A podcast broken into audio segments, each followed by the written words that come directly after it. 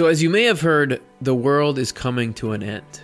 This is the painting The Last Judgment by Michelangelo on the altar wall of the Sistine Chapel. In 1541, when he finished it, it was recognized throughout the Christian world as portraying things to come. Christ would come again, issuing a final judgment of the human race, and these same kinds of predictions have popped up in many faiths. But in 1758, a small booklet was published, claiming that the Sistine Chapel was now out of date. The Last Judgment had not only come and gone, but had been witnessed and documented. Wait a second, are we talking about the same Last Judgment? The one with earthquakes and mountains being overturned and all kinds of drastic things happening. Where did that happen? And how did we miss it?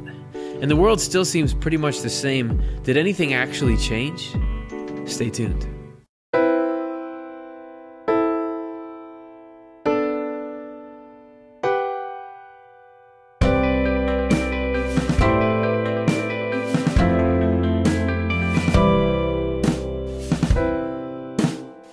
Hey, everybody, welcome back to another episode of Swedenborg and Life.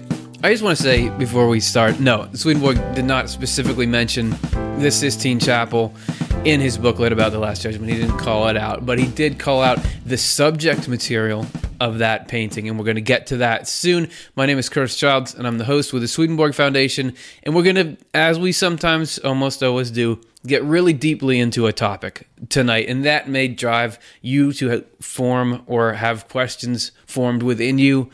If you have them, share them. We want to try to answer some at the end. If if you're watching live, sometimes people in the chat answer each other. It's it's just good to like voice what's on your mind because you may have thought of something we didn't. So anyway, be part of the conversation. We'll we'll try to get to those at the end of the show. All right, like I said, seatbelts. Make sure that they're buckled. Uh, otherwise, that little ding ding ding is going to happen. We are going to be really going deep into this topic, and that's what we like to do. All right, we're going to begin. If we're talking about last judgment, uh, let's start by talking about what a judgment is in the first place. And it's probably all confusing, uh, and I'm going to try to explain it to you part by part. But essentially, you know, Swedenborg got to witness the last judgment. And how is that possible? And what does that even mean? We're going to talk about it now in part one.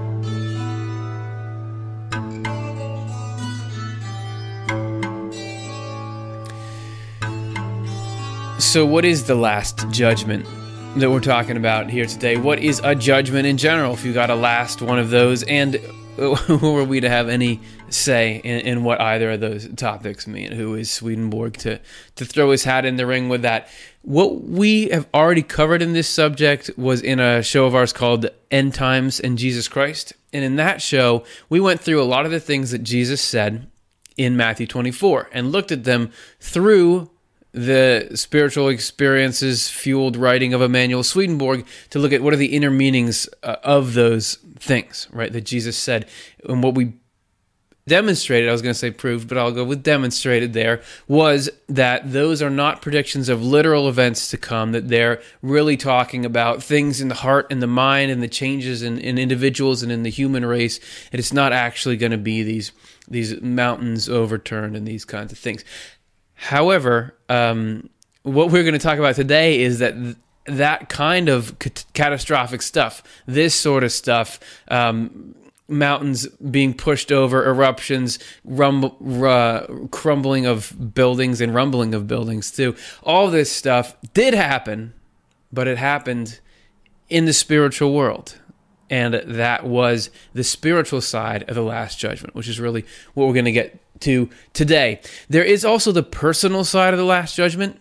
Swedenborg does talk about an individual Last Judgment that we all go through. This would be something like uh, near death experiences have the life review. It would be something like that. But we ain't talking about it today. We don't have time. We got we got to go piece by piece, but maybe another show about that in the future. And to learn about the Last Judgment, we're mostly going to be pulling from this book, which is called The Last Judgment and Supplements it's not being written in 2017, but the new translation is coming out in 2017 from the New Century Edition, brought to you by the Swedenborg Foundation. So we're going to be using quotes from there as of now that aren't available yet, but it'll be available as a free download sometime next year. So hopefully this will hype you up enough that you'll be waiting uh, by your browser for that thing to roll around. So when let's talk about what what a last judgment is because so we, we've given all this preamble but anybody who's had any heard that term before has a has an idea about it is probably thinking the last judgment like it's this scary thing that happens. It's God kind of um, tallying up how cool are we? Are we did we perform as well as He would like us to, and then punishing or rewarding? But Swedenborg has a different definition, as he does with everything, uh, of what this last judgment is. You'll find this, and we're going to have to go term by term because a lot of time he uses phrases to mean things that you don't think he means, and one of those is last judgment. So let's talk about what what and judgment in general. What is a judgment? And Swedenborg says that when a loss of love, or what it could also be called end times, comes in a church, and a church could be an external organization, it could be in the heart and mind, it could be a group of people that share values. Swedenborg could categorize all of those as a church, although in this book he's often referring to more on the institutional side. When there's no love in a church, a judgment happens. And we're going to go to his book, Last Judgment 33, to kick it off. There are many reasons why a last judgment occurs when the church is at its end. The main one is that when this happens, the equilibrium between heaven and hell begins to fail. And with that equilibrium goes our freedom.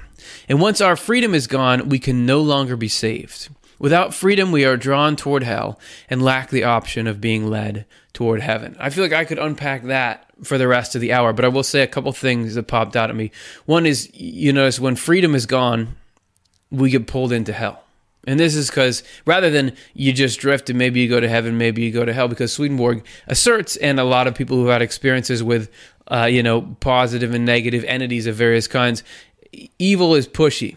If it sees an opening, it'll go at you, whereas uh, good respects your freedom. So once the equilibrium is destroyed, hell just reaches beyond its means, pulls people in. So to prevent that from happening, we have this judgment. Also, when the the church uh, is at its end, meaning there's this epoch of religious uh, thought in the world, uh, the church is involved in the freedom, which is you got to go see our other episodes. But short version, how we think and live and feel and and in some in some uh, senses worship and that kind of thing that affects the spiritual world and we're, we're affected by the spiritual world and that and the people coming from here affect there and it's all part of one interconnected system and it can be disrupted enough that human freedom which is essential to conscious survival can be at risk and that's our scene that we have set here there's there was at the time of this last judgment uh, a threaten a, a threat to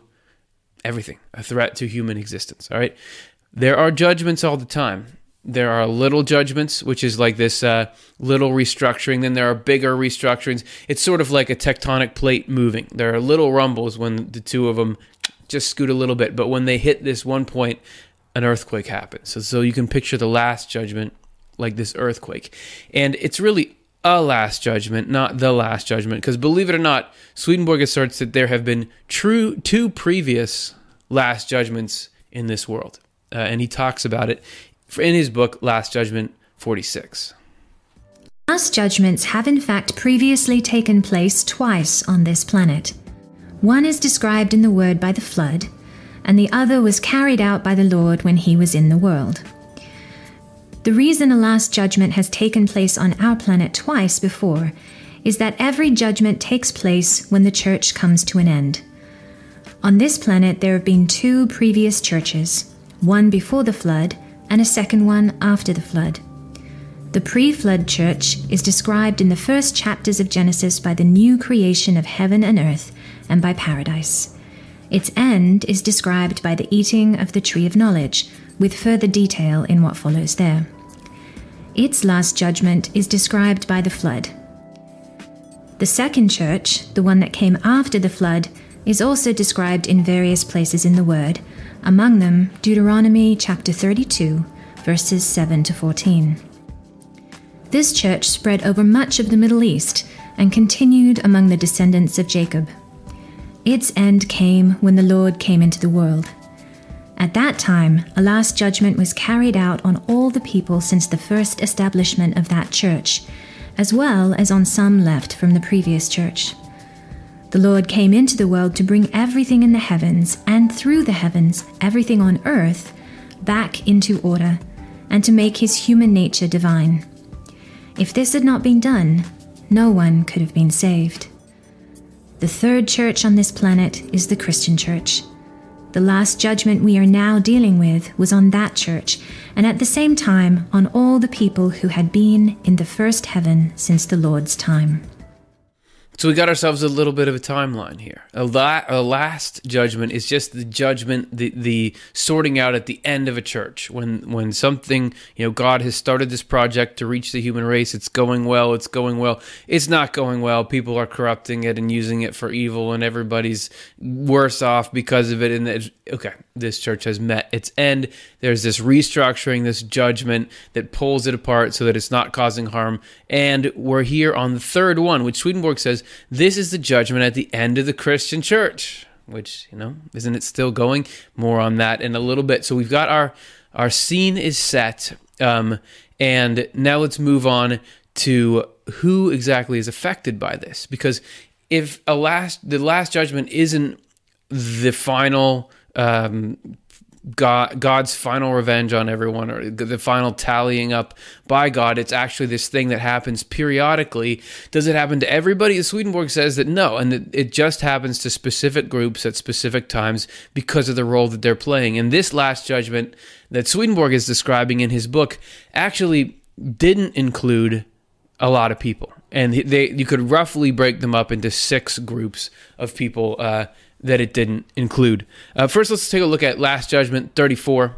Um, he, this is him describing a little more about what the judgment is. Since evil is outstripping good as the church comes to an end, everyone in, is then judged by the Lord. The evil are separated from the good, and everything is put back into order. A new heaven is set up with a new church on earth as well, and in this way, equilibrium is restored. This then is what the term last judgment refers to. And remember, and I'm going to be reminding you about this throughout the entire show, uh, this is happening in the spiritual world. Swedenborg says this judgment is taking place in the spiritual world. So let's go now to our six groups of people who are not affected by this, and this has to do with that.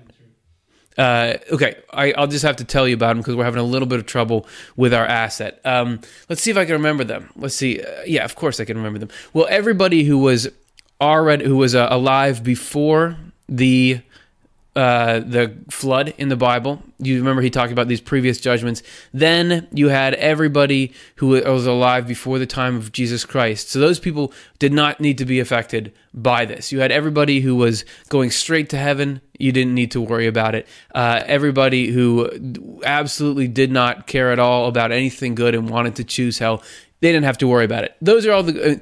We're actually going to get them repeated here. We have an interview with Dr. Jonathan Rose, who's a series editor of the New Century Edition translation of Swedenborg's works, who is translating, I mean, editing this book, and he talks about these groups and and how they're not that that's not something that you need to. Those people weren't involved in the Last Judgment, and yet there was a ton of people that were involved in it. So here's how he sorts it out, beginning by listing those groups. Everybody who lived way back when, everybody who lived up to the time of Jesus, all the good, all the evil, all the people in the world of spirits, and all the all the humans still on the planet, who have you got left? You've got nobody. Who, who else could there be? And yet Swedenborg says that that final group was vast. So even though you've eliminated these six groups, there's still a very large group left. Well, who is in that group? That group is people who are inwardly evil but outwardly good. In other words, what drove them from within in a committed way inside their hearts was that they were really primarily interested in either seeing themselves as the king or queen of the universe kind of thing, or they were totally about wealth and they don't care who they run over or what it is, just about worldly material possessions and so on. So that's what people were about inwardly. But outwardly, these people who were subject to the Last Judgment were good. They were pious, holy, good people. They did good things for their name. You know, they weren't evil. People who were evil had already gone to hell, but outwardly. But people who were outwardly good, a lot of these people were actually religious leaders, were particularly prone to this because they, you know, you get a lot of glory and love. You know, the the priesthood in some of these religions is enormously powerful, has power of life and death over people's spiritual lives, kind of thing. And so um, they were much admired and revered uh, for how holy they were and how great they were. And yet, some of these people, Swedenborg says, were inwardly just in it for themselves, and they didn't really care at all about God or eternal life or whatever. Okay, so we have some of our characters here now. We have a little bit of our plot. Again, before we go forward, I've got to assert this doesn't, this judgment, this movement doesn't happen here on the earth. If you don't want to believe me, Swedenborg says it. This is Last Judgment 29, uh, where he goes a little bit into it. Um, there is, it's only a, spiritual world phenomenon. You're not going to see this happening here. He said, the last judgment must take place in the spiritual world and not on earth or in the physical world because the physical world is the world of effects. The spiritual world is the world of causes. If you have some kind of, um, if you have some kind of issue, you can't just treat the symptoms. Really, the physical world is more the symptoms. The root cause is in the spiritual world. So we've got to get there um, if we're going to if we're going to be moving forward. All right. So, um, what is the? We've got that, and so what is the problem though? Why why is there this group of, uh, or sorry, why is there um, all this commotion about a couple of people in the world? We're going to find that out in the next section. But really, the question that would be on my mind is: you're talking about this last judgment almost like it it already happened, right? So when exactly did it happen? Let's take a look in part two. But first, we got our fan video. If you guys want to submit one, please do. This is uh, from one of our uh, best buddies, and, and she has some cool things to say about regeneration and correspondences. Get yours in. You could be featured maybe on the next show. So here it is.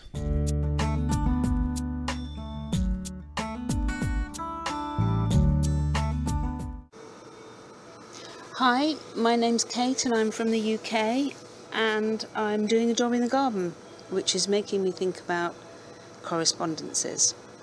I've been given some topsoil, which I don't know if you can see, is there we go, is um, pretty rooty and stony and full of it really. So I've been busy sifting out all the root and all the rubbish and I've been sticking it in a bag ready to take away to the tip and I've been left with this lovely fine tilth. And it's made me think of regeneration. Because um, that's what's happened to me this year in a big way. And um, I have received forgiveness of sins from God and from myself too. Because you have to forgive yourself. It's not and I started with this ended up with this. And as you can see there's still a few odd well that's a worm. But there are still a few of the odd we want the worms roots and things to be sifted through again through a finer through a finer um, sieve. But um, it's an ongoing process a lifelong ongoing process. Um, but that's what's made me think of Swedenborg's correspondences and and thank you, Off the Left Eye, for explaining it all so beautifully.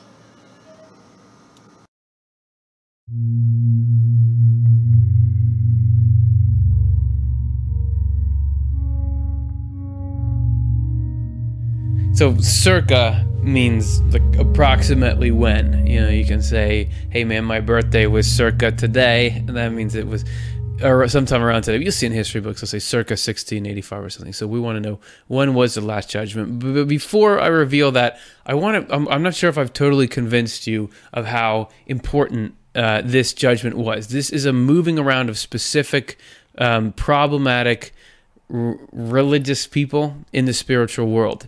And there's a good reason why they had to be moved. Actually, those leaders that Dr. Jonathan Rose was talking about that are just kind of in it for themselves, it's not just that they're there living their lives and causing no harm even beyond the people they're interacting with and deceiving, the way that they were thinking and feeling and acting, their intent, their spirits, were actually causing this form of spiritual pollution that was affecting everyone. So here's Dr. Rose again to talk about that.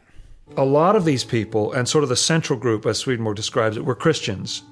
But he says there were also Muslims, there were there were Jews, there were people from all the different religions in you know other parts of the world. Uh, uh it seems that every religion kind of makes sense is prone to this go through the motions thing where you're really inwardly you're in it for yourself or you're in it for the money or something but you make it look like you're a very holy person and you really care about people's spiritual lives uh, every religion is prone to that. And so people from all those religions over those 1750 years who were this way, inwardly evil, outwardly good, were accumulating in such numbers, such masses of millions and millions of people accumulating in that world that they were actually like a spiritual smog that was blocking out the sun, blocking out the love and the wisdom coming from the Lord into this world to the point where people in this world could hardly think anymore. They could hardly make free choices about whatever because this spiritual smog was blocking everything. So even though they were only one group out of seven up there, it was a vast group and they were causing a lot of trouble and they needed to go that's that impinging on freedom that we're talking about. Not, not only does it affect the spiritual world, because the spiritual world is connected to the physical world, it affects all of us here. Yeah, everybody's threatened by this. This is why this is it's like a blockage in an artery leading to the heart. Like the, even though it's relatively small compared to the whole body, it's got to be taken care of or nobody's going to survive. All right, so there's our issue and how do we resolve it? And most importantly, when do we resolve it? It was this issue that Swedenborg says was being dealt with in the book of Revelation in the Bible. That was a foretelling of this spiritual problem that was going to come up from these corrupted religious leaders in the future. And when writing about it, Swedenborg makes the offhanded comment in Last Judgment 44 uh, by way of a preliminary I should at least mention that everything in the heavenly meaning of the book of Revelation has now been fulfilled. Meaning, the last judgment happened. Did you miss it? It happened, and it happened in 1757 when he was writing that. By the way, it's all finished. So how how is that possible? And how does how, first of all, how could that have happened without anybody noticing? And second of all, how did Swedenborg notice? Well, the answer to both is it took place within the spiritual world. Like I said, within the world of causes. This is where the problem needed to be rooted out. And because it was in the spiritual world, and Swedenborg happened to be on this trip where he could see into the spiritual world, he got to witness it and document it. This is from Last Judgment 45. A last judgment takes place not in the physical world, but in the spiritual world, where everyone who has lived since the beginning of creation is together. And because this is the case, no one in the physical world can tell when a last judgment has happened. Everyone expects it to happen here, believing it will change everything in the visible heaven, meaning the sky. That's just a way of saying the sky. Everything in the physical world and the whole of humankind. And that's a lot of people still have that that um interpretation today, right? People are waiting for this last judgment.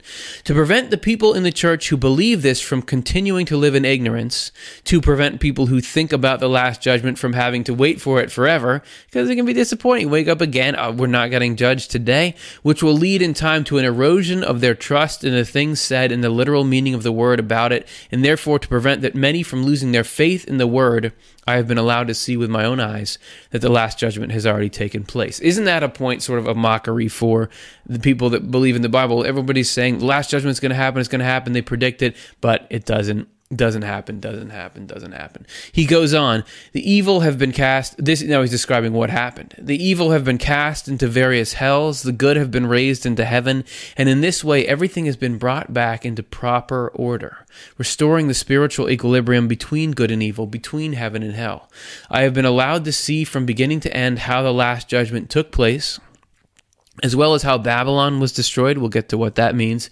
How the people meant by the dragon were cast into the abyss. How a new heaven was formed and a new church established in the heavens, the church meant by the New Jerusalem. I have been allowed to see all these things with my own eyes so that I could bear witness to them.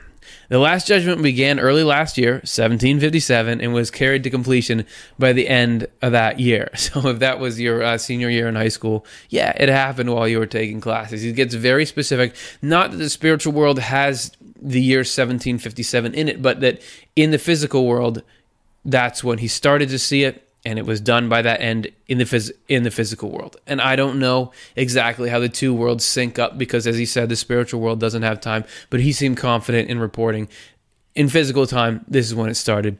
This is when it ends. So he witnessed it and he saw that the spiritual uh, judgment in the last judgment had to do primarily with four main groups and their gr- religious groups. However, just dividing people up by religion can be clunky and offensive and, and cause problems at times.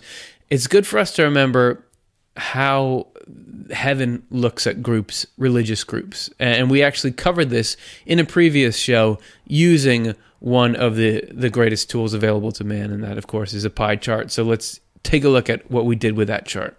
We have a pie chart here, and this is how some people want to break up the world. You say, oh, well, you know, there's Christians and there's Muslims and, and there's non religious people and so on and so on. But really, that's not a good way to break it up. A more accurate way would be this. I talked about there's a heavenly mindset and a hellish mindset, and we labeled it with this trite word, these trite words, nice and mean. So I would argue, and the, the, the crux of the show is that you look at the left column, nice Christians, nice Muslims, nice non religious people have more in common than nice Christians and mean Christians have in common. So if you break the world up like that, into the heavenly mindset within all these different groups and the hellish mindset within all these different groups, then you start to get a more accurate dividing line. Uh, I was just trying to make that transition as smooth for you as possible. Do you understand? We're not talking about taking whole groups of people and making moral judgments on them. There are within all groups, as we all know if we've interacted with those groups or belong to those groups ourselves, there are the good and the bad within it. This last judgment was all about the bad that was afflicting these various groups, and specifically the major religious groupings that have sprung up since Jesus had built uh, had had been born into the world. Because as we saw earlier, there have been previous last judgments that dealt with that stuff, but not since the time of Jesus. So it was everything that happened since that judgment when Jesus was in the world. So that's what we're looking at getting the evil out of these groups that have formed and we're clogging up the spiritual world. And that was done through two methods, which were assessment and judgment. Assessment being people's true character revealed, separating the good from the evil. Judgment in being the consequences of people's true character. And that's a good way to put it, because in Swedenborgian terms, it's not that God is handing out punishments. It's that if you are involved, evil holds within it his own, its own punishment, Swedenborg says. That if you are involved in evil, there are these side effects, and judgment is just really clearing things out. So, uh, you know, we all just start to gravitate toward what we truly love rather than kind of faking things around and causing problems for everyone. It's just a clearing out, getting everybody really where where they need to be and even even for evil people where they will ultimately be be happiest and safest and all those kinds of things. So, let's hear a little more about how this took place. This is Last Judgment 47. That judgment was carried out not only on all the people from the Christian church, but also on all the people called Muslims, also on all those of the other religions on our planet. And it was done in the following sequence. And he, he definitely lays it out in time. First, it was carried out on the people of the Catholic religion, then on the Muslims, then on people of other religions, and then finally on the Protestants. And not only does he give you the timing of it, he actually divides it up geographically by area. Um, and, and this is spiritual world area we're talking about, but we're going to show you a map of where these groups lined up. So he said and remember, this is spiritual world uh, directions he's giving you. So it, each direction has meaning. It's not just like here, you just go north. It has to do with mindset. Essentially, he talked about Protestant, Protestants in the center of this judgment. Um, he gives even a few specific countries. He says the Germans were on the top, the British in the middle, the Dutch, the Swedes, the Danes, because these different countries had differing mindsets as a whole. There were many other countries, but he doesn't give you specifics on those. He says that the Catholics were in a ring around the Protestants, mostly a little more to the west and south, though, and that has meaning divided by countries as well. He said Muslims were uh, bordering the Roman Catholics, but again, more towards the south and a little bit up towards the west. And he said, around it all, there was this vast ring of everybody from all the other religions um, just grouped. He didn't bother to, to sort of sort those out. And then around them was a sea. There's not just a picture of water there because it looks cool. It does look cool, but he said there was a sea. So this is almost a bird's eye view of the symbolism of this judgment and what it was. So we have that, and he is claiming that these this judgment is this fulfillment of the things that you find in the New Testament of the Bible, and we're going to show you a little bit of what he means by that. For example, he talks about those four groups that you just saw in that wonderful map, uh, and there's a passage that we're going to show you here where it talks about four winds that are gathering four groups of people. There's a passage, a pretty famous one about the separation of the sheep and the goats. That's in Matthew 25. And Swedenborg has an explanation for how that relates particularly to this spiritual world event. So we're just going to give you the Bible quote, then the Swedenborg right in a row, and we'll we'll show you. You can you can um, sort of download the link yourself. It should be pretty self-explanatory. So here's here's we'll begin with Matthew 24. He will send out his angels, and they will gather his chosen people from the four winds, from one end of the heavens to the other. In the Word, the four quarters of the spiritual world are referred to as the four winds, and the gathering of people from them is referred to as a gathering from the four winds. All nations will be gathered before the Son of Humanity and he will separate one from another, the way a shepherd separates sheep from goats. And he will set the sheep on his right and the goats on the left. This means that the Lord is going to separate the people who are both seeking truth and doing good from the ones who are seeking truth but not doing good. Since, in the spiritual meaning of the word, the right and sheep mean goodness, and the left and goats mean truth. The judgment was not carried out on any others, since the evil who had no interest in truth were long since in hell. All the evil who at heart deny the existence of the divine and reject all belief in the Church's truths are cast into hell after they die. Therefore, such people were already in hell before the judgment occurred. The first heaven that passed away was made up of people who were seeking truth but were not interested in doing good and the new heaven was formed from the ones who were devoted to seeking truth and to doing good. A quick note on being cast into hell. Swedenborg often phrases it like that. He says they were cast into hell, they were thrown into hell.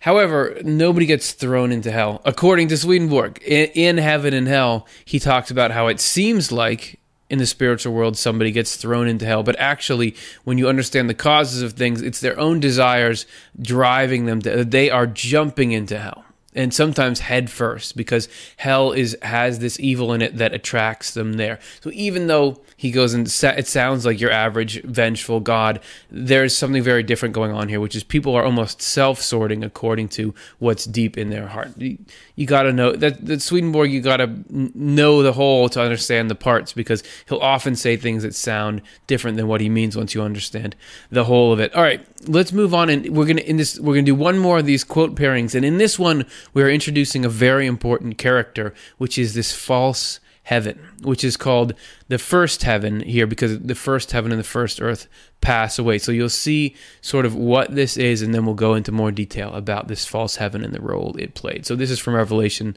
21. I saw a new heaven and a new earth. The first heaven and the first earth had passed away the first heaven does not mean the heavens made up of people who became angels from the time of the first creation of this world up into the present, since that heaven is steadfast and will endure forever. In fact, once people have been received by the Lord, they can never be plucked out of his hand. Rather, the first heaven means a heaven composed of others, of people who had not become angels and in most cases proved unable to become angels. It is called a heaven because the people in it lived together in high places on rocks and mountains. They pursued the same kinds of pleasures they had enjoyed on earth, but no spiritual pleasures. Many people, as they come into the spiritual world from the physical world, believe they are in heaven when they are in high places, and believe they are experiencing heavenly joy when they experience the kind of pleasures that they enjoyed in this world. That is why the word referred to it as a heaven, but a first heaven that was going to pass away. And we're not going to stick with that terminology of the first heaven because it's confusing because Swedenborg talks about a first, second, and third heaven. We're going to call it the false heaven from now on. But do you understand the premise of it? There's this heaven that's not really a heaven, but it seems like a heaven. If that's not clear enough, we're going to give you not one but two diagrams to sort this thing out. Let's first look at how do you get a false heaven in the first place? What pre existing conditions can lead to that? It's essentially that there were four kinds of people leaving Earth going into the spiritual world. And let's break them down person by person. So, first, upper left, you had people who had it's all about truth and love. So you got truth and love or falsity and evil and how you're mixing and matching them. Some people had good intentions and basic truth. They had they knew what was right and wanted to do what was right. Okay? That's our first category. Next, you have people who are the complete opposite they have evil intentions and false beliefs. So there's a pairing there of the evil desires and the rationalizations, the incorrect rationalizations that make that happen. However, there can be mixing that goes on. There were some people who had evil intentions but also possessed some truth or they knew some of the some religious kinds of knowledge. And then there's the reverse of that people who had good intentions but trust in false teachers and leaders. So they had the good, but they were led into falsity. Now let's look at how these four groups make up a heaven. So let's moving to our second diagram as promised. Here we've got heaven at the top, hell at the bottom, right? And then you've got the world of spirits in the middle. You're probably familiar with that setup if you know Swedenborg a bit. But here we've got this false heaven in between. It's not actually in heaven, it's sort of in the higher parts of this world of spirits, but people there thought it was heaven. It was in touch with some of the lower heavens because of some of the truths that they had there. It's there and it's messing things up. You can see that big shadow in the world of spirits was cast by this false heaven blocking the light from heaven. So let's look at how our people, our four people we talked about, go into making these things up. So, first of all, the people who had good intentions and basic truth on the top, they just go right into heaven. I mean that that's like heaven's in your heart, heaven's in your mind. You don't even spend really time in the world of spirits, so you can't get trapped in this thing anyway. And in the converse, people who had evil intentions and evil thoughts, they just like pant for hell. They want to go they don't want to mess around with anything but where their deepest love is. But these mixed groups, they end up in the middle.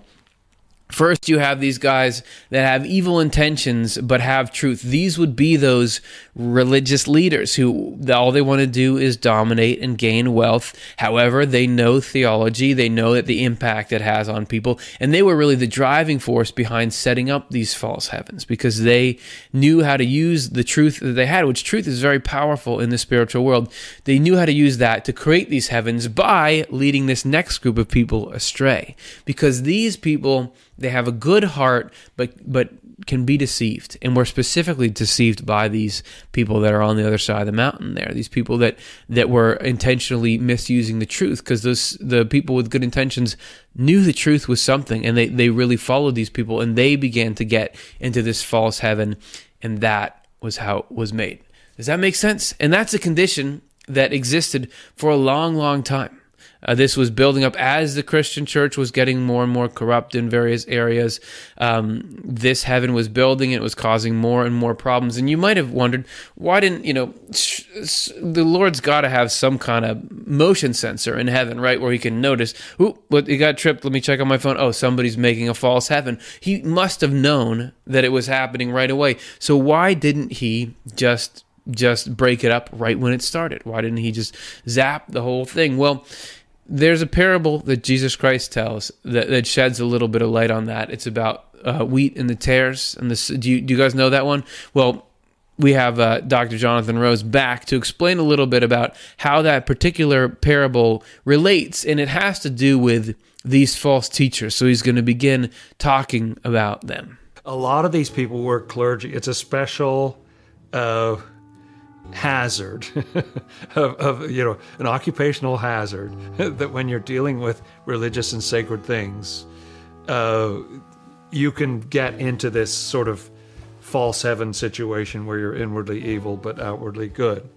The reason this group was so persistent in the spiritual world is that they had bonds with simple good people who were actually in heaven. The simple good people, there are very sophisticated, deep, and profound, you know, thinkers in heaven or whatever. But there are also just simple people who are just doing doing good works, and they don't want to really think too hard about it. As just, you know, how things appear is probably the way that they are, and that's enough for them, and they just go ahead with it. So these evil people who are outwardly good had a lot of sway over these simple good people. They, the simple good people looked up to them. And, oh no, they're great. They're the great so and so, and you know they wrote this amazing book or they did whatever, and so they were much loved by these simple good people. And so there was a bond between them.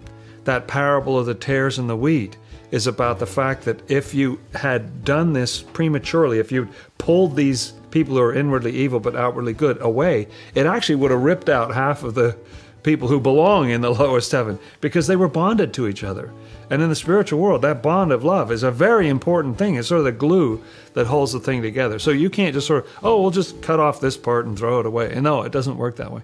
It, it was a very complex process to try to take these people out of the picture and deal with them while also preserving these other simple good people and not r- ruining their situation. So that's why time had to pass, right? But eventually, enough time had passed. There was enough of a problem that something tipped, and we entered this last judgment. And here's where we get into the the intensity of what Swedenborg witnessed, and we're going to take you along for the ride in part three.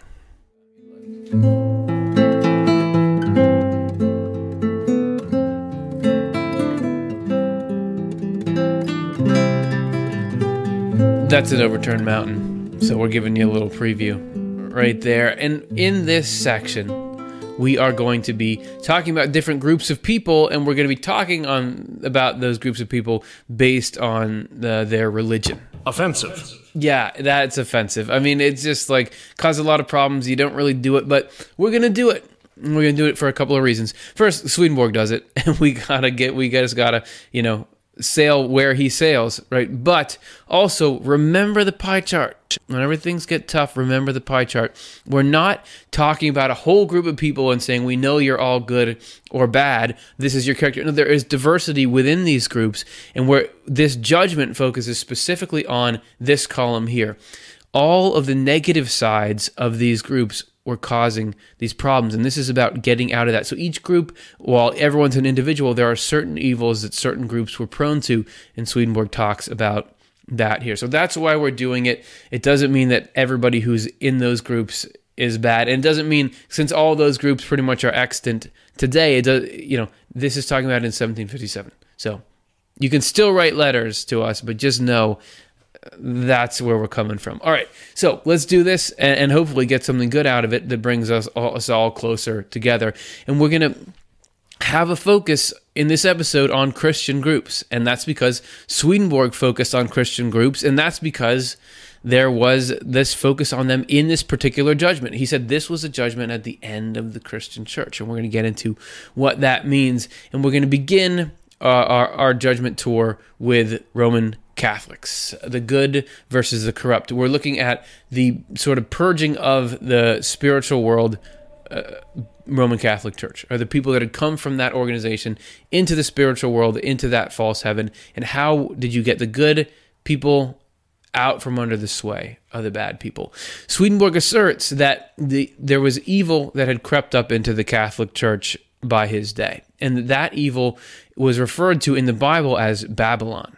Um, however, that particular evil that, that is called Babylon, it didn't start with the Catholic Church. This is something that had been haunting the human race for its whole existence, pretty much, and it popped up in many different forms. So let's hear what he says about it a little bit. Last Judgment 54. Babylon means everyone who wants to use religion to control others. So that's what your Babylon is. Trying to use religion to control others is trying to take control of their souls and therefore their spiritual life itself, using as means the divine principles of the religion.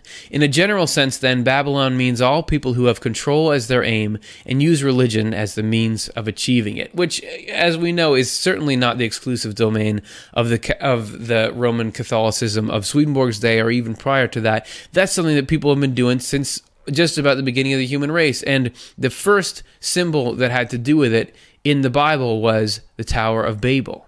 And we did a show about that, and that show was about the genesis of people using religion as a means of control. But what Swedenborg is asserting here is that that desire, that Babylon, was reappearing in the leadership primarily of the Roman Catholic Church, or some of them. He talks about it further in Last Judgment 55. The book, the Babylon the book of Revelation is talking about, though, is the present day Babylon. It began after the Lord's coming and, as we know, is found among Catholic priests. It is actually, is that offensive? Not offensive? Uh, yeah, that's probably offensive. Um, so, yeah, thank you. Um, that that he's just saying that because we can pull that quote back up, um, but he just wanted to stop and point out how offensive that is. Well, he's he's saying it's not among all Catholic priests, and his readership is probably primarily Protestant. But he's making the point that this does exist, and we we know even today we can see scandals within churches where we say, "Oh yeah, these were bad."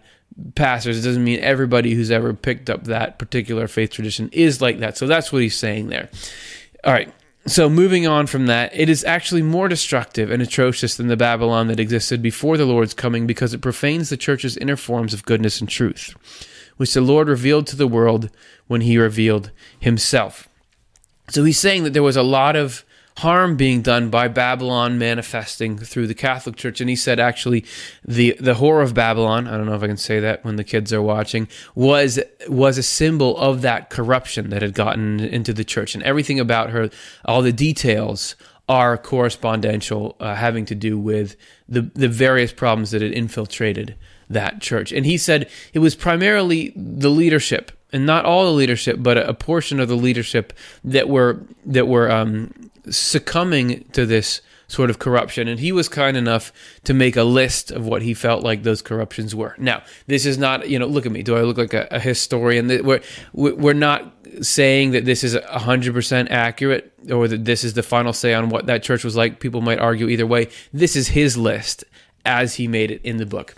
He says that in the 1700s, authorities claimed they held the power to forgive sins, grant entry into heaven, save, who, save whoever they wished, put a price on salvation, give Christ's power to the Pope. And he was saying that those things were being abused and that those things were causing a lot of problems. But he doesn't even stop there. There are many more infractions. He said he accused them of falsifying what the word said, keeping people in ignorance, not allowing people to read the word for themselves, performing masses in language common people couldn't understand, which he was all about you connecting personally to the text. So that was a no no. Presenting decrees of Rome as superior to decrees in the word, making people depend on the faith of the church authorities instead of developing their own faith. So, this sort of top down authoritarian religion, diverting faith in the Lord toward faith in other people and things, such as the Pope. He thought he was exceeding his bounds, extorting confessions from people, keeping people terrified of hellfire and purgatory. So apparently, religion is not supposed to do that. Imprison and punish anyone who speaks against church authority. The Inquisition, we, we all pretty much uh, agree that that was a bad thing to do, but it had been done, you know, under this this modicum of control. Gather great amounts of wealth and power. And he said, all that, religion has no place doing those things. So he he called out that, um, but he said that the thing was allowed to continue. You know, it wasn't just broken apart by the Lord because even despite all that, there was good being in sort of a roundabout way done. And jo- Dr. Jonathan Rose has a little more to say about that. A lot of the people in this false heaven were clergy people they were they were preachers, they were religious leaders of, of various different denominations, and these clergy people, in order simply from a totally self-centered point of view, in order to have power and control and to be sort of worshipped and adored by the masses, were preaching a message that people needed to hear, which is a message of like, you people, you really need to do good. You need to live good lives, help your neighbors, all this kind of stuff. They were putting out this message. They were wildly effective as evangelists. They were saving millions of people. Millions of people went to heaven, Swedenborg says, because of these evil preachers in the spiritual world. So they were doing a lot of good. But when the last judgment came, it was important for everybody to realize no, these people are just in it for themselves. And you can't go on indefinitely in a situation that's really not where your heart is. We, we all land sooner or later in that situation where our heart truly is. So it couldn't it couldn't keep going on. And another reason that Swedenborg gives for why this situation with corrupt leadership was allowed to go on for as long as it did is that he, God was trying to give the leaders a chance to, to repent, to change, because nobody is. Uh, you know, a throwaway project to God. God is not against anyone. God wants everybody to succeed uh, and come to what's healthy and, and good. And you know, so it's not at all about okay, you're on my you're on my naughty list. I'm going to get you. You know, so God is trying to give everybody as much chance as they can possibly have. So you have this problem, and again, we're sort of interchanging between the physical and spiritual worlds, but that's because they're so connected. You have the Catholic Church in Swedenborg's day. You also have all the people who are dying out of that church populating the spiritual world. Not only that, the spiritual world and the physical world are affecting each other. So you have thought coming come, coming out of the spiritual world into the physical world.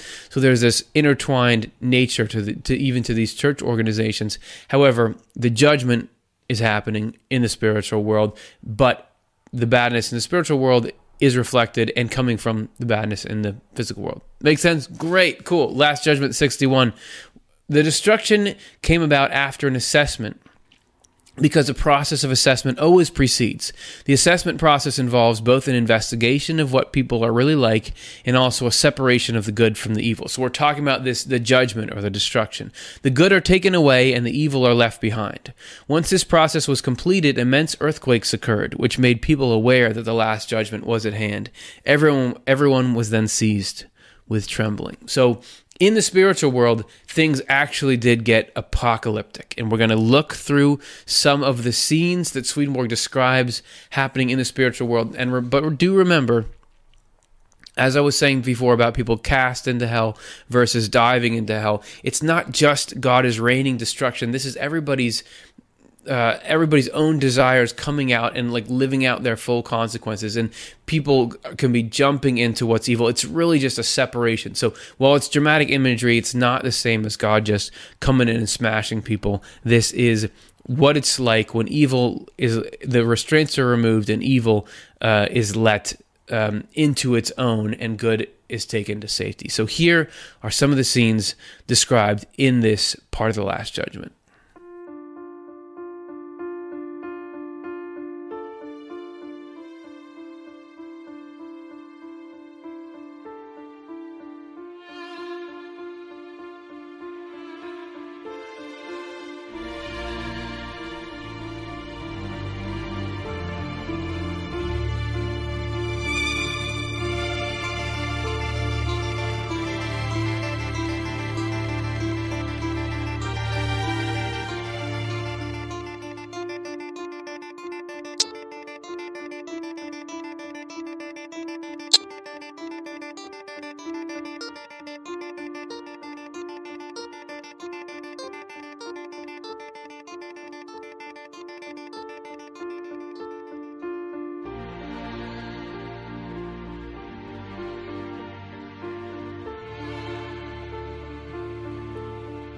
so we see, we, we see a lone silhouette being taken down into hell. And Swedenborg actually remarked that that particular there's one particular spirit mentioned who was claiming to be God and, and, leading people astray and causing all kinds of havoc. This spirit was unmasked and as such brought down um, out of the heaven into the hell where they're actually their mindset was. So it's really just a sorting of people to where they really um, come from an essence rather than where they're kind of climbing up to and appearing. So remember, though, it's not just everybody You know, the good people, the people that weren't causing harm, were actually liberated by this event. The people who had been sort of enslaved by the this false heaven, they were saved. This is the Last Judgment 63. Catholics who had lived reverent lives and were devoted to doing good and who, although they did not know truths, felt a longing to know them, were rescued and brought to a particular area toward the front of the western region on its border with the north. There they were given places to live and were established in communities. Then they were sent to some Protestant clergy to teach them the word, and as they learned it, they were received into heaven. Offensive. Yeah, that's offensive because it doesn't seem like that. I really appreciate those stamps. That really um, keeps me uh, from straying too much. Uh, The reason that that's there, Swedenborg says, is really more function than it, the Protestants are not uh, better than the Catholics. As we'll see at the end of this, they had all kinds of problems of their own as well. However, Swedenborg was asserting that that at that time reading directly in the word was not really done in the Catholic Church. It was done in Latin, so pe- regular people didn't have access to it. Protestant clergy, one thing they did have going for them was they read the Old and New Testaments in people's languages and so could teach those people. So it was really a functional thing. It wasn't meant to be saying one church is better than the other, but but uh, either way, worthy of a stamp. All right, so the spiritual, but but this whole dramatic thing happened, and it was only because there was a good reason, because there would be a good effect coming from it, and the effect was essentially that the spiritual world was now much more free than it had been, and this is Last Judgment sixty-two. So the world of spirits has now been freed from people like this. And the angels are overjoyed at this liberation because the people of Babylon were burdening and leading astray as many as they could, even more there than they had in the world. This was because their trickery was more vicious in that world, since they were now spirits, and any malice in someone hides itself within that person's spirit. Because the spirit in each of us is the part that thinks, intends, strives, and plans. Many of them were examined and were found to believe nothing at all. This is many of those corrupt leaders. Their minds were found to be obsessed with a heinous desire to lead people astray doing so to the rich in order to gain their wealth, and to the poor in order to gain power. Because this was their purpose, they kept everyone in the deepest ignorance and closed off the way to the light and therefore to heaven. That's the problem. If you're preventing people from getting to heaven, you got to go. This is not acceptable. You you you you have to get charged for something like that. And that's the essence of evil is that it was for power and for money. Those are the two sort of roots of evil, as Swedenborg describes it, uh, and that, that that was why they were twisting this religious truth just to get those things. That's you got to not do that. You got to not do that. So that's only one part of it. There were judgments on all other groups of people as well that were mentioned. Swedenborg actually spends a lot less time on the non Christian groups, so we'll just breeze through them as well. He has a little bit to say, though. He talks about Muslims next in order. Again, we have the good and the corrupt, and how are they separated so that the good can go free without this sort of caging influence. Let's take a look at what he says. This is Last Judgment 50. As for the judgment on Muslims, it took place as followed.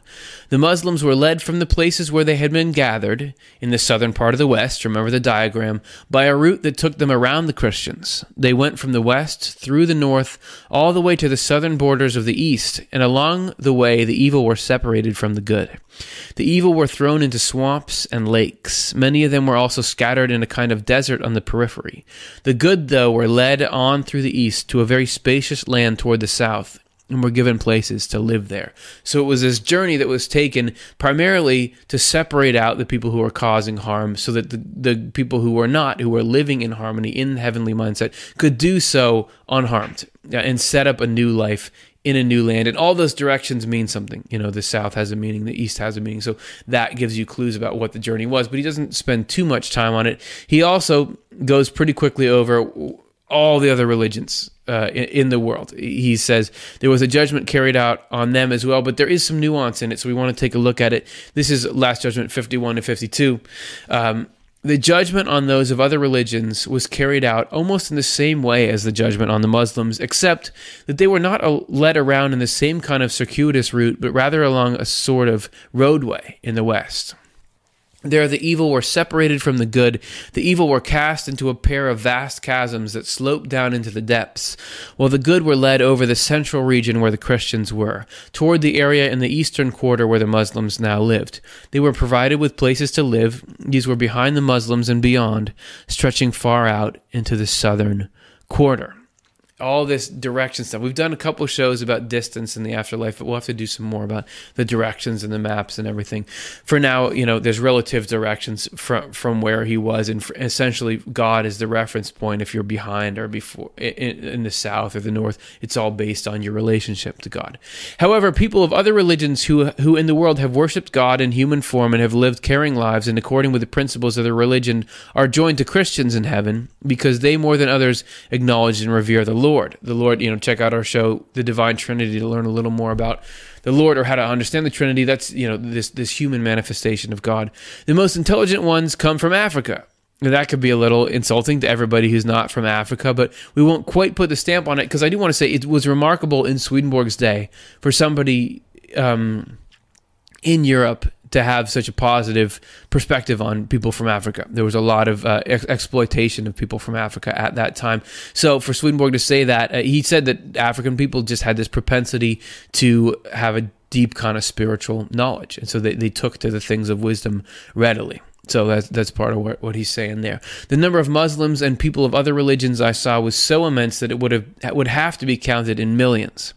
Yet the judgment on such an immense number took only a few days, because once people had been brought into their own love and faith, their true nature was instantly determined, and they were taken to kindred spirits. These events established the truth of the Lord's predictions about the last judgment. Then they will come from the east and the west, and from the north and the south, and sit down in the kingdom of God and even not having some of the, the things that were plaguing the Christian religions, uh, they weren't having these falsified truths, they actually could get processed more easily and more quickly. And that brings us to the other half of Christianity, to the Protestants. Uh, and this we're going to see the separation of the good and the corrupt within Protestantism, which is Swedenborg's own people. I mean, this was his tradition. His father was a Lutheran bishop. He was raised Protestant. So he is in that group. So you'd think he'd say, oh, they, they didn't need anything at all. They were great. They were God's favorite group. No, he, he has a list of what he considered very serious um, grievances w- with how Protestants were acting in his day. And he, he listed those as well, which will push on to you here. So uh, corruptions of Protestants. Swedenborg said in the 17 Swedenborg's list of corruptions in Protestant leadership in the 1700s. That's like a cool sort of album title. Uh, attended. He said that they attended church claiming to believe in God, but thought nothing of sinning against God with adultery, stealing, lies, revenge, hatred, etc. Now, this is not every Protestant. You know, obviously, Swedenborg had people he admired and liked within that world. He's just saying this is the problem area for this group of people. They read the word, but paid no attention to the rules of conduct written there. They listened to or preached sermons, so both behind the pulpit and in the pews there, but didn't apply them to life.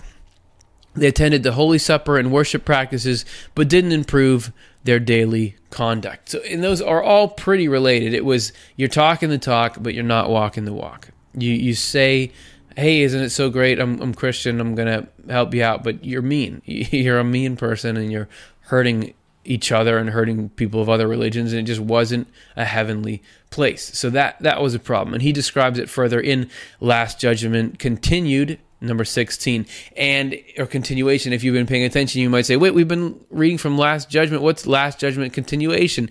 Well i'm glad that you asked. We went straight to the source the new century edition our friend latin consultant cardam. She cleared up what we're reading from right now. In 1758 when swedenborg published his bestseller heaven and hell he also published last judgment.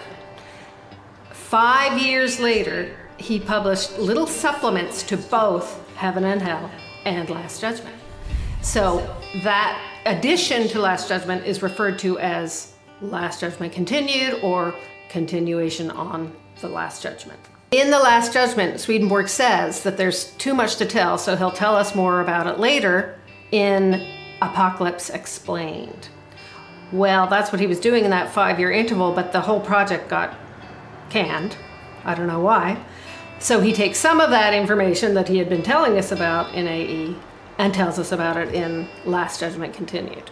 And that's how we got to where we are. So without further ado, Last Judgment continuation number 16. He's talking here about the the, the corruption in Protestantism. So they lived externally as if devoted to religion, while internally there was no religion in them. These are the people meant by the dragon in chapter 12 of Revelation. It says there that the dragon was seen in heaven, that it fought in heaven with Michael and pulled down a third of the stars from heaven.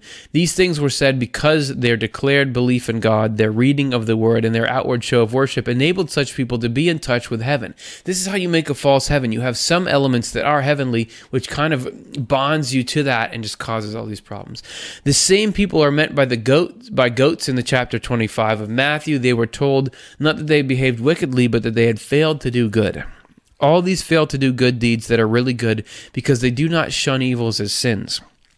Even if they do not do evil actions, they still think them permissible, and so do them in spirit, and physically too, if they can, if they're not held back by fear of the law or reputation and stuff. So the Protestants' main issue was what Swedenborg would call faith alone, or, or faith without love. Religious piety, external devotion, but you're not really acting like like you love people and that you love God. And that again was not invented by the Protestants. This is something that has been going after humanity almost from the beginning. And the first time that pops up in the Bible was Cain killing Abel. We did a show called The Modern Cain and Abel.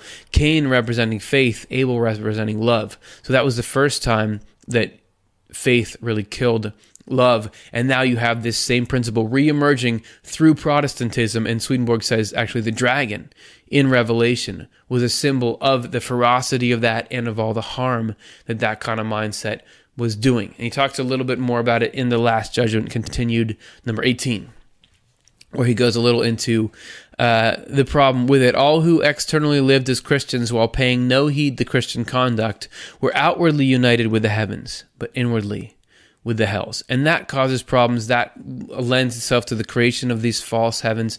And so there had to be a judgment on it. And in that judgment, there was all the kinds of stuff we saw in the Catholic judgment. There was dramatic, um, seismic events. There was whole communities being uprooted and all that. But there were some specifics with this one that we wanted to get into. So we're going to show you a couple of things that happened in the Protestant judgment. So we had the higher heavens coming closer, which began to expose the inner nature of evil spirits. You even had angels visiting communities, urging people to change their ways, warning them of the coming judgment. A few would listen, but most were hostile, and they actually tried to attack the angels. Swedenborg also describes a protective cloud that appeared between the false heaven and the real heavens to prevent the, the real heavens from being caught up in this turmoil that's to come. So even there, there had to be some kind of barrier. Spirits in this false heaven who had been acting externally like moral Christians now started to break out into quarrels, riots, crime, and blasphemy. They began to look actually like devils. Swedenborg describes them as sooty black or fiery, or sometimes pale and gray, like corpses. You notice at the beginning it said all that happened was the higher heavens came closer. That's all it was. You know, it was just that heaven came in. It's not that God is punished. As soon as heaven approaches, evil it's like it's like it gets too agitated to stay contained anymore. You become how, what you really are, you know, how you really think and feel. Not when you're putting up a mask. And that was what was happening here. But even so, God is not harming these people. God is not punishing them. Evil is being let loose and it's causing the harm. Swedenborg asserted this in Last Judgment, continuation 28.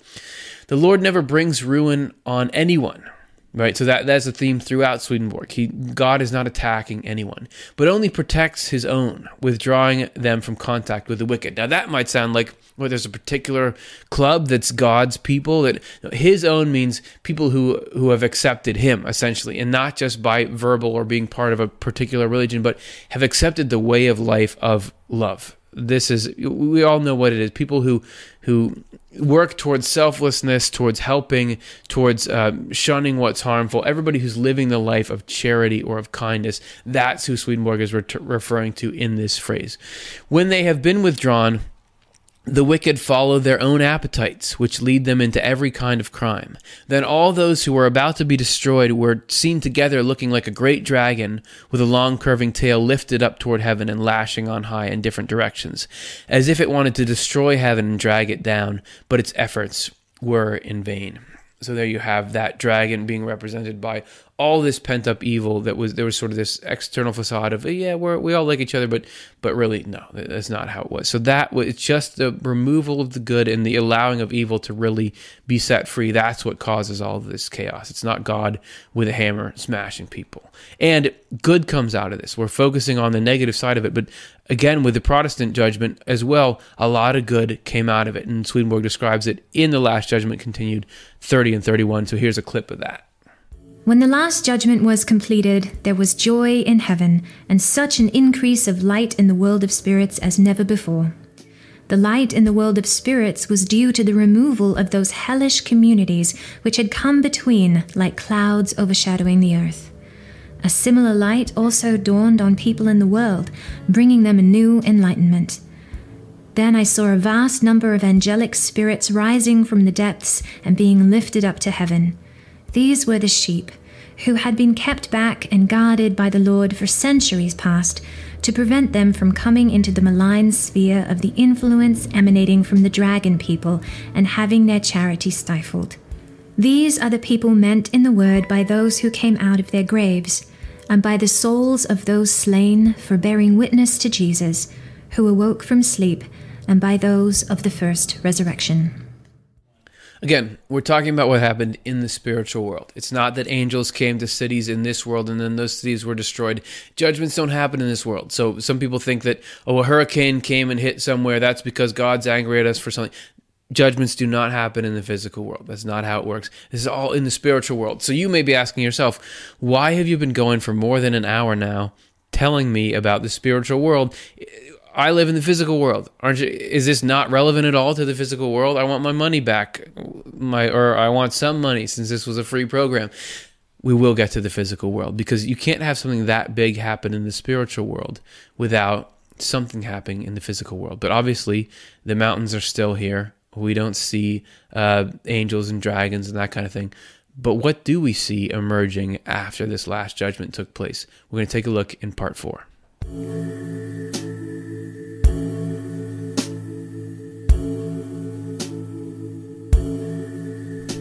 It's a lot of drama in the spiritual world. 1757 was a huge year beyond the veil. But around here, Swedenborg says you probably didn't even know that it was happening. This is Last Judgment 73.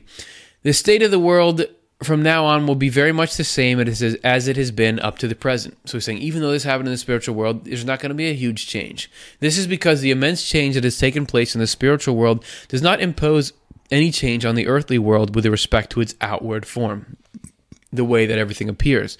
So the business of civil life will go on afterwards as it did before. There will be times of peace and treaties and wars as there were before, and other things characteristics of communities on both a large and a small scale will continue. However, as for the state of the church, though, this is what will not be the same from now on. It will be similar in outward appearances, but differently with respect to what lies within. Outwardly, the churches will continue to be divided as they have been. Each will continue to put forward its own body of teaching as it has in the past, and the religions among non Christians will continue to be much the same as they have been. However, from now on, the people in the, the church will have greater freedom of thought concerning matters of faith and concerning spiritual things that have to do with heaven because their spiritual freedom has been restored. Everything in the heavens and in the hells has now been brought back into its proper order, and it is either from the heavens or from the hells that all our thinking in favor of divine principles or against them flows in. We do not notice this interchange or state, though, because we do not reflect on it or know anything about spiritual freedom or about inflow. It is perceived in heaven, though, and after we die, we will perceive it too. But before we die, you saw there, he said, our thinking is affected by the spiritual world. So you have an event like this, it affects our thinking picture overcast day. You got clouds covering over everything. This was the situation in the spiritual world, which is the mental world, meaning our thoughts and feelings are affected by the spiritual weather. So we all were under this gray sky here. And then imagine sun breaks through. Just imagine that in the mind. Can you feel that in the mind? That's what happened to the mind of humanity. This sun came in and enlightened us. I mean, that's where we get that phrase from, is this spiritual phenomenon. So we got enlightened by this, and it affected the human mind. And if something affects the human mind, eventually that's going to come out into the world because human minds have a big impact on the world, don't they? So we thought we would try to guess. He doesn't give us specific effects in the world, but there was a book put together by a group of Swedenborgians called The World Transformed, which was looking at what could potentially have been effects that came out of this last judgment and this new opening of the mind. What what did it do to our minds and how did it affect us? And how did it affect things like religious thought? Well we sat down with the editor of that book dr dan Synnestvedt and he told us a little bit about what people had been thinking perhaps were signs of this. And we're going to begin by what he said about the change in religious thought. And so the consequence of this is people now after 1757, they are freer to to begin new religious movements. They people experience revelations. They they they start new denominations, even if it's within the same uh, general religious family. Um, and there's uh, we, we, see that. I mean, America is a good example of that. All you know, all kinds of new religions, but but they they continue to grow too. Um, and Swedenborg says it, you'll see the old religions and the old denominations will continue, um, but they won't necessarily remain unchanged. Uh, they could still be there, but the spirit behind them is going to change. Um, so, along with this new diversity of denominations and religions and choices, uh, you know, this is the spiritual freedom that people experience, but that doesn't mean that people will automatically be more spiritual or be more pious or religious. And an increase in freedom also means that we could choose to be atheists, to not follow any particular religion, to be naturalist or materialist or some kind of agnostic. Um, it just means that it's clear what our choices are, and we can really think about why we're choosing what we're choosing and weigh the evidence and explore all kinds of scriptures um, and really examine what our options are. So there's within religion this new sort of mobility and this freedom. But since 1757, there have been other ways that, that human thought has exploded since that. I mean, we're talking about literacy, uh, access to education, thought within education, standards of living. All this stuff has gone up, you know, not universally, but overall there's been this great um, expanding of that the the way people are educated, um, how how much the human race knows, how many how what percentage of the human race can tap into those. Is that is that proliferation of, of sort of light in the mind? Is that based on this? Is that a consequence of this opening of the minds. And from all of this this access to education and new ideas and thoughts obviously comes the, some of the amazing technologies that we've built. And dan had a comment on that as well. So some other consequences um, and, and partly as a result of the increase in, in knowledge and its availability and this emphasis on f- figuring out what's true and how it can be useful and applied are things like tremendous technologies. Um, that in some ways bring the natural world a little bit closer to the spiritual world. That might seem like a strange comment to you, but if so, we have the remedy. Check it out. We made a whole show about that. How the spiritual world is like the internet. How this technology that you're watching this show on now is a lot, functions a lot like Swedenborg describes this spiritual world back when he was talking about it in, in 1757 and before. Um, but that that's one part. But may, perhaps the most significant potential impact of this last judgment comes in the form of human rights. And we're going to go back to Dr. Synnestvedt for, for his thoughts on potentially what could have emerged um, because of this judgment in the realm of us, you know, treating each other well. Another aspect of the consequences of the last judgment, I would say, and and and this is also really important is that human beings are deserving of special kinds of treatment. Um, there's been an increasing awareness of the problems of um, dominating people, suppressing people, oppressing people, um, preventing people from developing as the good Lord intended them to develop. And so we've seen since 1757 uh, an increased awareness of, for example, the stages of human life and particularly, for example, childhood, and how childhood is a special time of life, and there's innocence in children that needs to be fostered and and nurtured. Um, and so, you know, it's a time when when parents need to pay special attention to their children, not treat them like miniature adults, um, let them play, not make them do hard labor, for example, work. So the the, the number of children in labor uh, in the workforce has has declined um, over the last 200 years.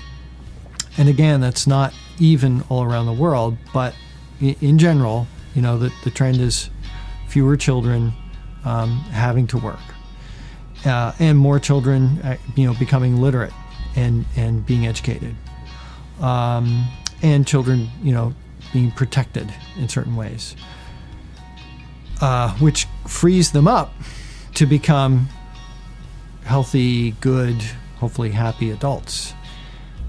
Uh, we see the same thing, I think, with with uh, women's history too. That there's a, a recognition that um, women have been taken advantage of, exploited, dominated, and there's an increasing recognition that they too need to be free. Uh, they need to be free to develop. And so we see an increased amount of political freedom for women, economic freedom, social freedom, social mobility.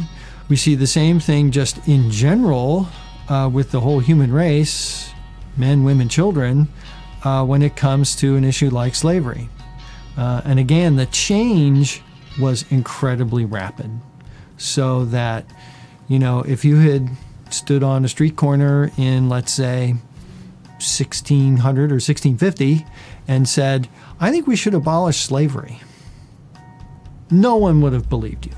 I mean, it's just a crazy idea because slavery was an institution for millennia human beings had enslaved each other around the world, different cultures, many cultures around the world. And philosophers and other people have rationalized it too. Well, we got to have slavery because that's the, the economy will collapse if we don't. Um, or, well, these people are just naturally our inferiors, and you don't want them to, you know, have an equal say. Uh, we're the superior ones. And yet, in the 19th century, pretty rapidly people wake up to the evil that slavery is and make start to make political and economic changes to get rid of it uh, or to again decrease it. And and now there's still some slavery today but it's gone way way down over the past 250 years. And that's where it gets real. We're, we're talking about those angels and Protestants, and or is this thing going to get kicked out of here in a false heaven? If that really was what led to the spread of human rights, we're talking about a, one of the most potent, coolest things that there that there are. So that that if that's really an after effect of this, then that last judgment was more amazing than actually if there had been mountains exploded and crevices opening up. This was a bigger shift. If there's going to be something like slavery that was around for thousands of years, and then suddenly everyone's just like, "No, we we don't want to do this. This is this is terrible. We're not going to do it." That's an that's a seismic shift in the world of the spirit. So we don't know if those were the after effects of it. Even Swedenborg and the angels, even the angels that he talked to at the time, didn't know the specifics of what the future would hold based on the last judgment. They knew something good was going to come. They they couldn't say though this is exactly what's going to happen. So we can just do our best to look. We do know that these cycles though will happen of these things getting worse, uh, and, and, then there needed to be a last judgment. This was something Swedenborg already knew even before it happened in the spiritual world. This is from Spiritual Experiences.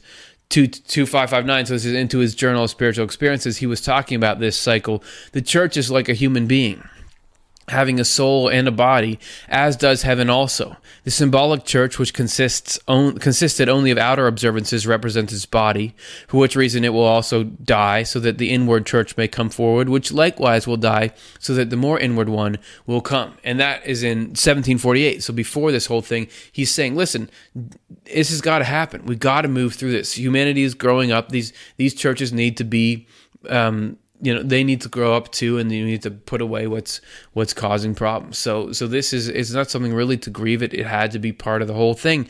Uh, and you know everything goes in cycles and where we're headed is the exciting part. And swedenborg talks about that in true christianity 726 in the lord's sight the church appears as a single individual. Just as we do as individuals this universal human will go through its own life stages it goes from childhood to youth, and on into adulthood and finally old age. When it dies, it rises again. The Lord says, Unless a grain of wheat falls into the ground and dies, it stays the way it is. But if it dies, it bears much fruit. It is part of the divine design that things proceed from beginning to end. This is both a pattern overall and a pattern in smaller increments within the overall pattern. This design allows for the variety of all things, and this variety allows there to be qualities of all kinds. The quality of anything is more perfectly assessed through its contrast to things that are somewhat its opposite and things that are very much its opposite. Darkness allows us to appreciate what a wonderful thing light is, and coldness allows us to appreciate what a wonderful thing heat is. Likewise, Falsity allows us to appreciate what a wonderful thing truth is, and evil allows us to appreciate what a wonderful thing goodness is. I have been told that the churches and all their varying approaches to goodness and truth are like all the different gems in a monarch's crown. So that's what it's about. It's not just about the negative aspects that we've been focusing on. This is about the positive aspect. All these different churches have something wonderful to offer all all the individual churches, you and I, and the way that we think we can all be these little precious stones that are making the whole uh, just that much more splendid.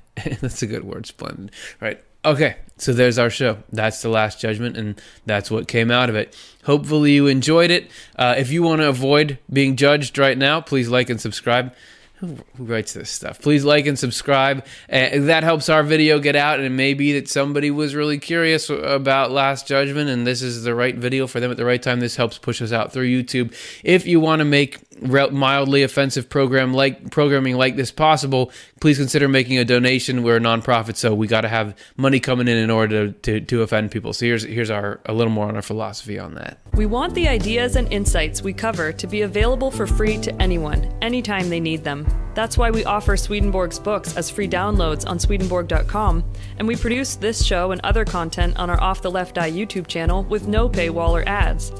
The only way to keep this up, though, is for those of you who like what we're doing and feel comfortable giving to give. If the idea of helping others have easy access to the content we produce feels meaningful to you, please consider supporting this cause with a donation. Give if you can, receive if you need. If we cycle through this way, in the end, everybody wins. All right, so time for the questions. We said we'd do them. We're really going to do them. What? There's no questions? This was totally clear. Oh, no, there's tons of questions. All right, let's do a few of them here.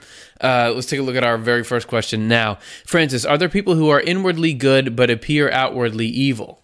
Uh, I would say yes. Well, I mean, first of all, there's just so many different kinds of people, but Swedenborg does specifically mention, well, he talks about acts. Uh, he, he gives an example of people who make like um, this is not very evil, but make like sort of derogatory jokes or something or crude jokes or something and that that from a heavenly perspective two people can be doing the same kind of thing but it looks completely different because one person inwardly you know doesn't have the same kind of malice in it that somebody else does, or it's not an indicator of the same sort of things.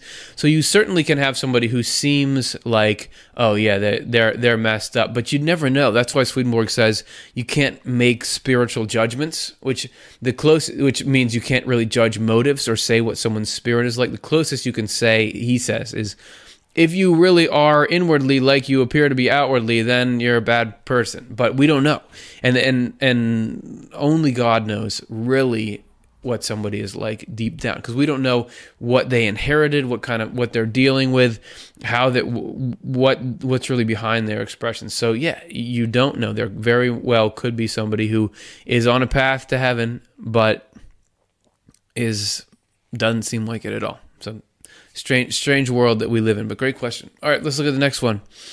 Charles, how does this perspective fit with the great white throne judgment in the book of Revelation? Oh, okay. So we did um, a show about um, the end times, which covers a little of that. We are actually going to be going through the book of Revelation. It's not. You saw how long it took us to do this show. You know, we. It's not a short answer, uh, something like that. So we are working on the book of Revelation uh, and, and what that all means. This is.